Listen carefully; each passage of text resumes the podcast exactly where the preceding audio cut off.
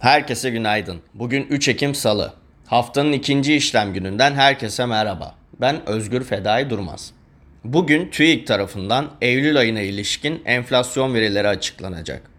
Enflasyonun aylık bazda %4, yıllık bazda %61 olmasını bekliyoruz. Kur tarafındaki kısmi de olsa yukarı yönlü hareket bu ayda enflasyonu tetikleyici unsurlar arasında yer alıyor. Ayrıca enerji fiyatlarındaki artış da baskı oluşturabilecek diğer unsurlar arasında yer alıyor. Enflasyon verisinde yıllık bazda artış olması durumunda ekonomilerde fiyat seviyesinin hızlı yükselmesinin şirket karlılıklarını olumlu yansıyacağı beklentisi artabilir. Risksiz getirilerin enflasyon karşısında yetersiz kalması durumu da alternatif getiri arayışlarında borsanın ön plana çıkmasını destekler nitelikte. Bu durumda risk iştahını arttırabilir.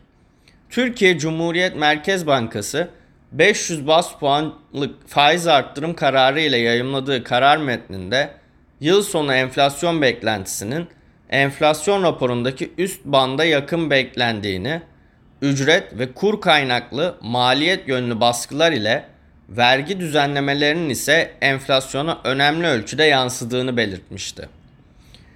BIST 100 endeksine bakacak olursak endeks geçtiğimiz haftayı %3,7'lik yukarı yönlü hareket ile tamamlaması ardından bu haftaya da risk iştahı yüksek başladı. Endeks geçtiğimiz işlem gününü 152 puan artış ve %1,82 yükselişle 8487 seviyesinden TL bazlı rekor ile tamamladı. Gün içi en yüksek seviye olarak da 8511 görüldü. S&P'nin Türkiye ekonomisine ilişkin not görünümünü yukarı yönlü revize etmesi endekse kat- katalizör olurken 8400 seviyesinin üstünde kalındıkça 8700 seviyesinin hedef olabileceğini düşünüyoruz.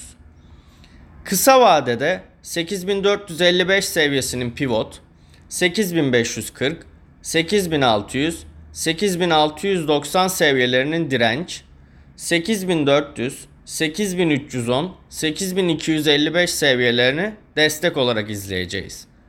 Dolar bazlı 312, 314,1, 317,3 seviyelerin direnç, 306,8, 303,6, 301,5 seviyelerin destek olarak takip edeceğiz.